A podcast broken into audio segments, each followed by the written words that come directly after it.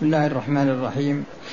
الحمد لله رب العالمين والصلاة والسلام على نبينا محمد وعلى آله وأصحابه أجمعين.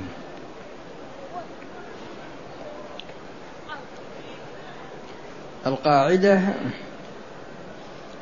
الثانية والأربعون. في أداء الواجبات المالية.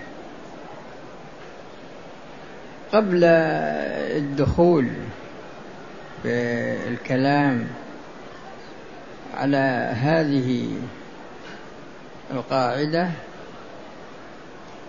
أحب أن أبين لكم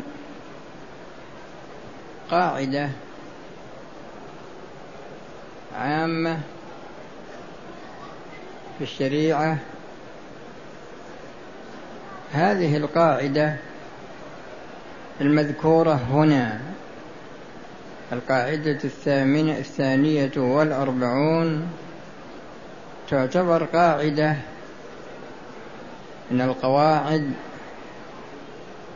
المتفرعة عن القاعدة التي سأذكرها لكم.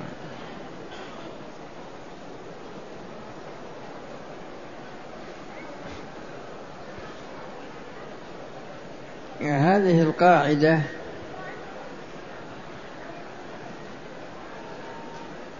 هي ترتيب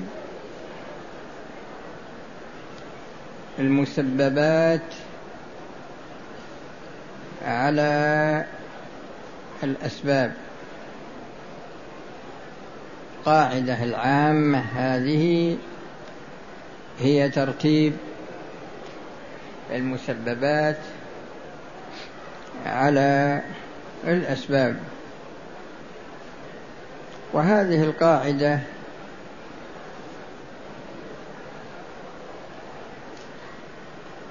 لا يخرج عنها فرع من فروع الشريعة ولا يخرج عنها فرع من الحوادث التي تقع.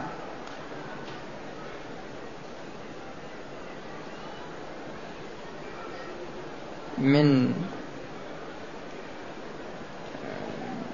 الإنسان أو غير الإنسان لكن فيه تفاصيل كثيرة يعني من الصعوبة بمكان استيعابها لكن المبدأ العام هو ترتيب المسببات على الأسباب. وهذا عام في الأسباب التي من جهة الله. يعني الأسباب التي يأمر بها الله جل وعلا.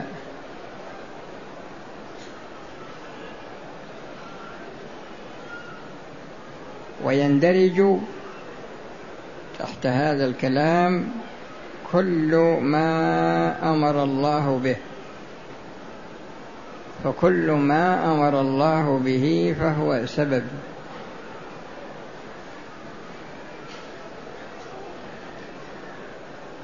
ويترتب عليه مسببه بإذن الله جل وعلا يعني ليس معنى ذلك أنه يترتب عليه مسببه حتما.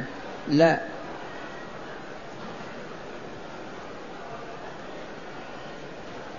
لأن الله هو الذي شرع هذه الأسباب شرع أسبابا أمر بالأخذ بها وشرع أسبابا ونهى عن الأخذ بها. فجميع ما نهى الله عنه فهو داخل في الأسباب التي نهي عنها. لكنها إذا وقعت هذه الأسباب التي نهى الله عنها ترتبت عليها مسبباتها سواء كانت مسبباتها دنيوية أو كانت أخروية أو كانت دنيوية أو أخروية. ويندرج تحت هذه القاعدة الأسباب التي تكون من المكلفين. الأسباب التي تكون من المكلفين لأن الواجبات من حيث السبب واجبات من الله ابتداء. واجبات من الله على العبد ابتداء. وواجبات من الله على العبد بسبب من العبد. وواجبات لله تعالى أوجبها العبد على نفسه. أوجبها العبد على نفسه.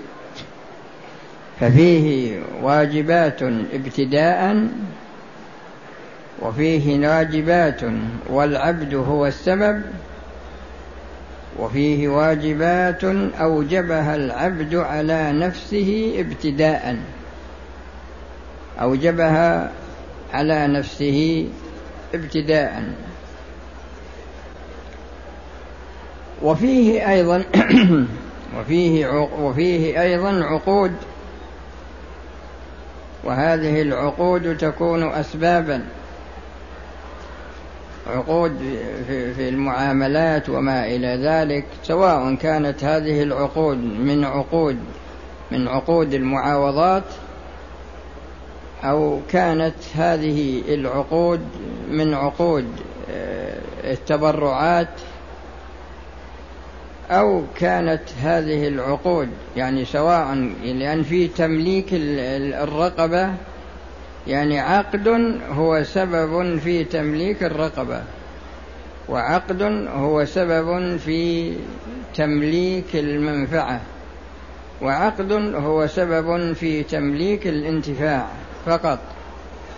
وفيه أيضا عقود الإحسان فيه عقود الإحسان. فيه من يسميها عقود الإحسان لأنها تكون يعني ما يكون فيها ما يكون فيها ما تكون من عقود المعاوضات. فيها شيء يكون من عقود التبرع المحض. لكن يجمعها كلها أنها من عقود الإحسان لأن الطرف الذي يتولاها يكون محسنا وقد يأخذ على عمله هذا شيء من الأجر كناظر الوقف والوصي على الأيتام والوصي على مثلا ثلث الميت وما إلى ذلك.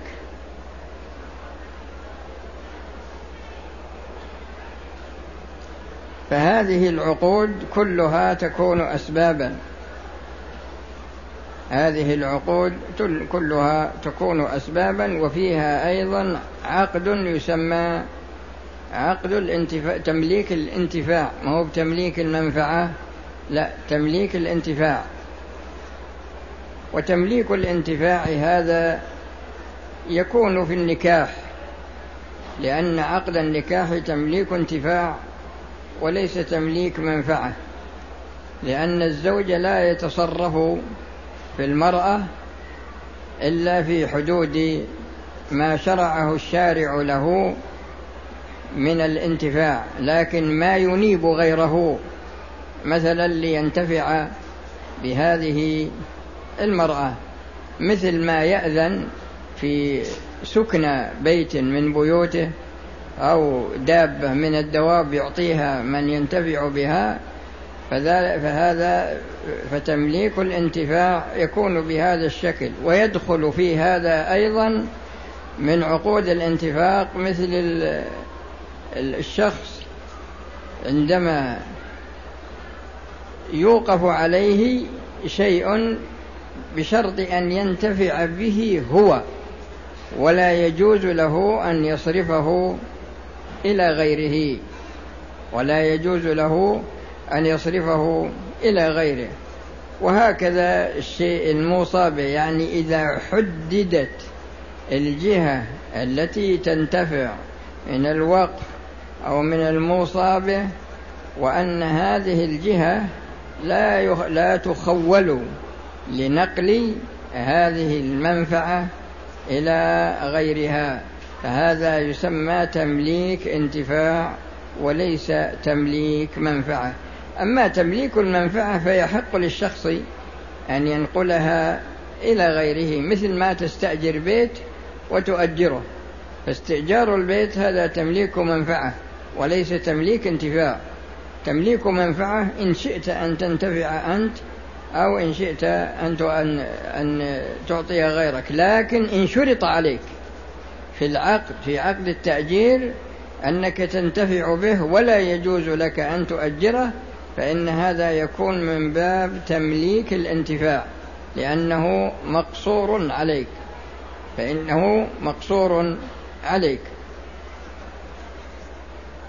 فتبين لنا من هذا أن نظرية ترتيب المسببات على الأسباب سواء كان ذلك من جهة الشارع.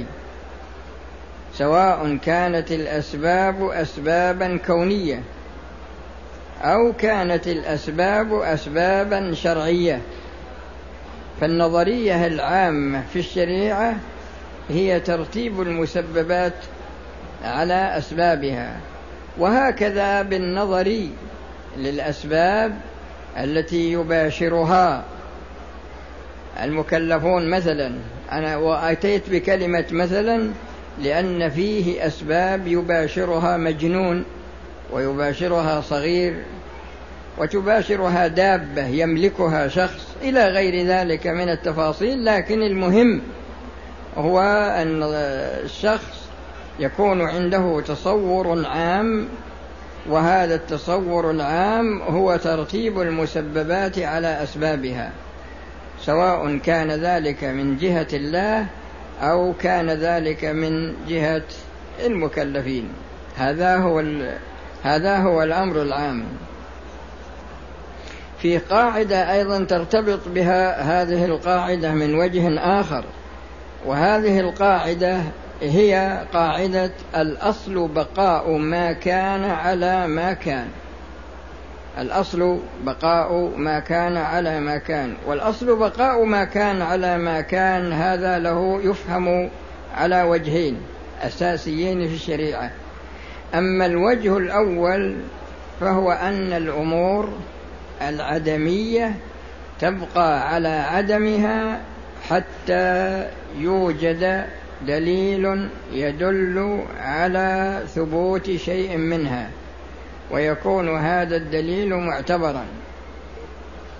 ولهذا عندما ننظر إلى ذمم المكلفين نجد أن الأصل فيها أنها مفرغة أنها مفرغة من حقوق الله جل وعلا. ولهذا جاءت التكاليف في الشريعة سواء كانت هذه التكاليف في باب العقائد أو في باب العبادات أو في باب المعاملات أو غير ذلك من أبواب الشريعة.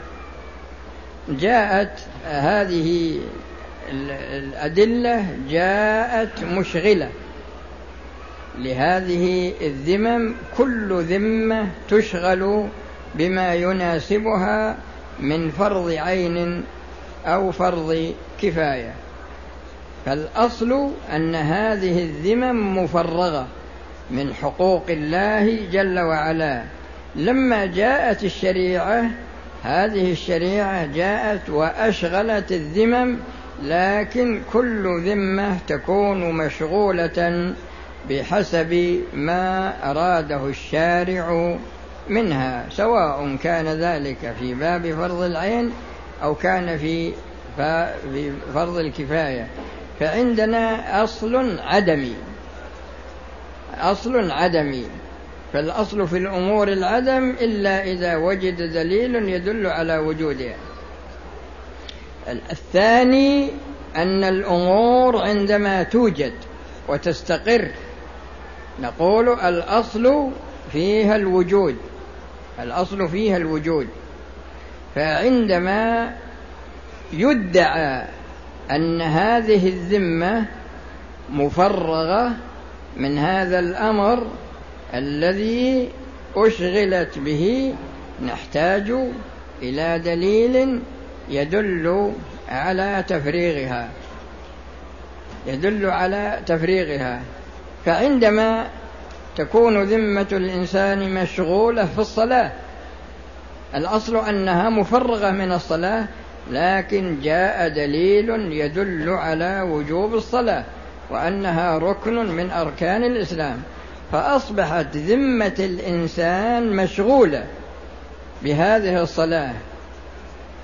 ما تفرغ منها هذه الذمة إلا إذا أداها على الوجه الشرعي وأداؤها على الوجه الشرعي هو الدليل على أنها أصبحت مفرغة. لأن هذا في حقوق الله. لكن في حقوق الآدميين عندما يدعي شخص على شخص بمال فهل نقول إن الأصل أن ذمة المدعى عليه مشغولة بالمال ولا نقول الأصل أنها بريئة من الشغل؟ ها؟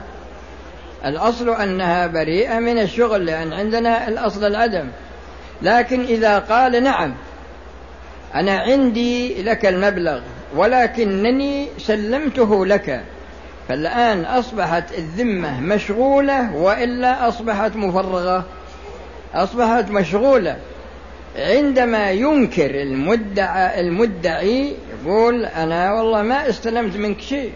فحينئذ نقول البينة على المدعي واليمين على ماذا؟ على من أنكر. فعندما يدعي أنه سلمها له يأتي ببينة لأن هذاك ما أقر يأتي ببينة أنه سلمها له فإذا لم يأتي ببينة تتجه اليمين على المدعى عليه البينة على المدعي واليمين على من أنكر. إذا عرفنا هاتين القاعدتين قاعدة ترتيب المسببات على أسبابها وقاعدة اليقين وقاعدة الأصل بقاء ما كان على ما كان من الجانبين الجانب العدمي والجانب الوجودي. عندنا أيضا هذه القاعدة لها, ارتباط بقاعدة ثالثة. وهي هذه القاعدة الثالثة هي قاعدة إذا اجتمع المتسبب والمباشر. وكان المباشر صالحا لإضافة الحكم عليه أضيف الحكم على المباشر. وإذا تعذرت الإضافة إلى المباشر نظرنا إلى المتسبب. نظرنا إلى المتسبب.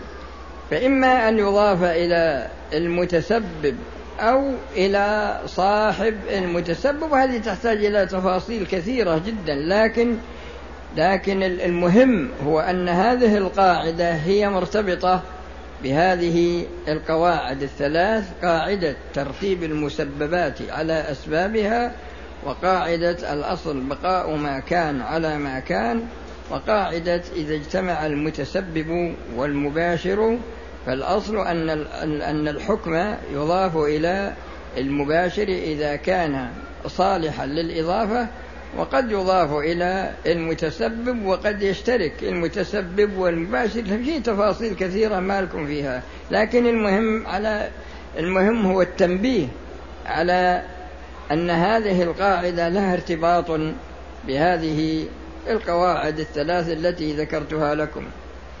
المؤلف رحمه الله يقول قاعدة الثانية والأربعون في أداء الواجبات المالية في أداء الواجبات المالية. هذا راجع إلى أن من اتجه إليه الوجوب ذمته مشغولة. ذمته مشغولة. ذمة هذا الذي وجه إليه الوجوب ذمته مشغولة. فعندنا الذمة مشغولة بمال. عندنا هذه الذمة مشغولة بمال. كونها شغلت بالمال كونها شغلت بالمال هذا نعتبره سببا. نعتبره سببا. ونعتبره من وجه آخر أنه راجع إلى الأصل الوجودي. ما هو بالأصل العدمي؟ لا. إلى الأصل الوجودي لأن هذه أمور واجبة في ذمة الشخص. واجبة في ذمة الشخص. يعني العلاقة بين الشخص وبين هذه الأمور هو الوجوب. فتكون فيكون ذلك يعني سبب. المسبب اللي هو النتيجة المترتبة على شغل ذمته بهذه الأموال مثلا هذا نعتبره مسببا. فعندنا شغل ذمته سبب وعندنا مطالبته بما شغلت به ذمته هذا نعتبره مسببا لأنه نتيجة لإشغال ذمته بهذا السبب. فكلمة أداء الواجبات المالية هذا هو المسبب. يعني أننا نطالب الشخص الذي في ذمته هذا الواجب نطالبه بالأداء.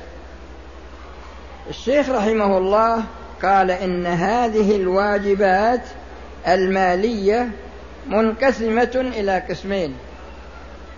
القسم الأول دين. القسم الأول دين. والقسم الثاني عين.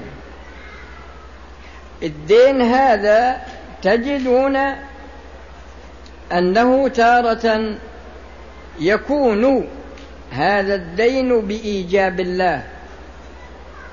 جل وعلا يكون بإيجاب الله.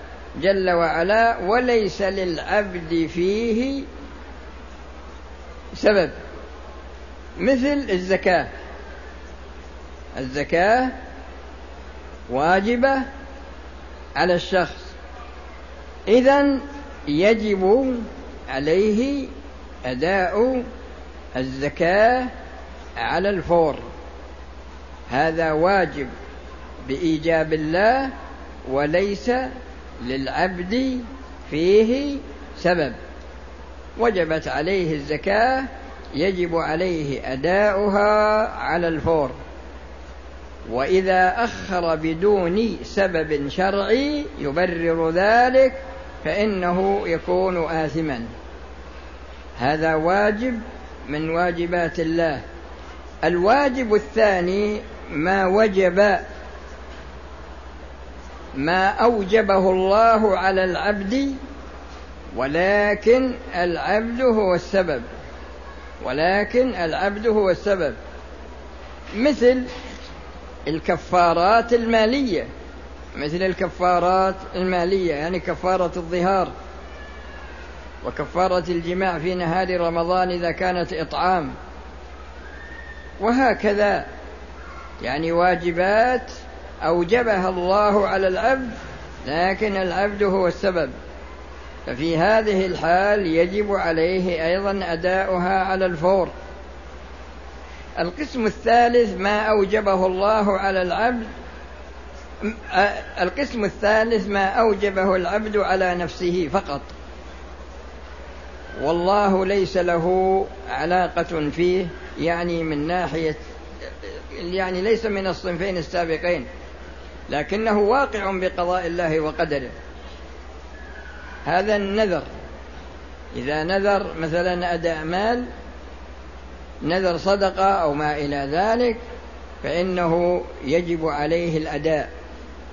فإنه يجب عليه الأداء. فهذه واجبات ثلاثة. فيه أيضا واجبات حقوق للآدميين. مثل الديون التي على الإنسان. الديون التي على الإنسان. الديون التي على الإنسان لها حالتان أو نقول لها ثلاث حالات. الحالة الأولى أن يكون معسرا. فإن كان معسرا فقد قال الله جل وعلا وإن كان ذو عسرة آه فنظرة إلى ميسرة.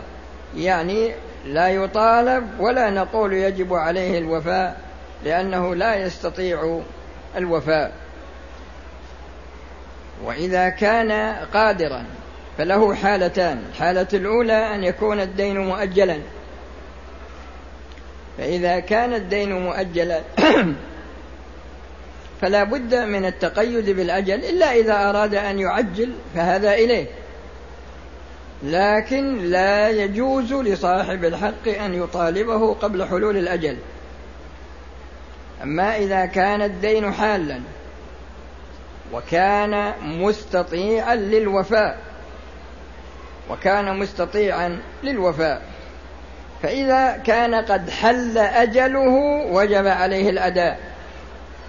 وإذا كان يعني وإذا كان ما, ما له علاقة في الأجل حينئذ ننظر هل نقول يجب عليه الوفاء إذا طالبه صاحب الحق أو نقول ينتظر حتى يطالبه صاحب الحق. إن قلنا إنه ينتظر حتى يطالبه صاحب الحق فهذا سيترتب عليه ضياع كثير من أموال الناس. لكن يجب عليه أن يؤدي الحق الذي عليه وبخاصة إذا طالبه صاحبه. فعليه أن يؤديه. لكن إذا يعني يجب عليه لكن يتأكد الوجوب إذا طالبه صاحب الحق. فتبين لنا من هذا أن الحق المالي هذا ذكرنا لكم أنه ثلاثة أصناف. وحق الآدمي من حيث الأصل ذكرت لكم أنه تارة يكون مؤجلا وتارة لا يكون مؤجلا وأن الشخص تارة يكون قادرا على الوفاء وتارة يكون عاجزا عن الوفاء. هذا هو القسم الأول الذي هو الدين. القسم الثاني الذي هو العين. الذي هو العين. أنا ذكرت لكم في بداية الكلام أن العقود منها عقود الإحسان.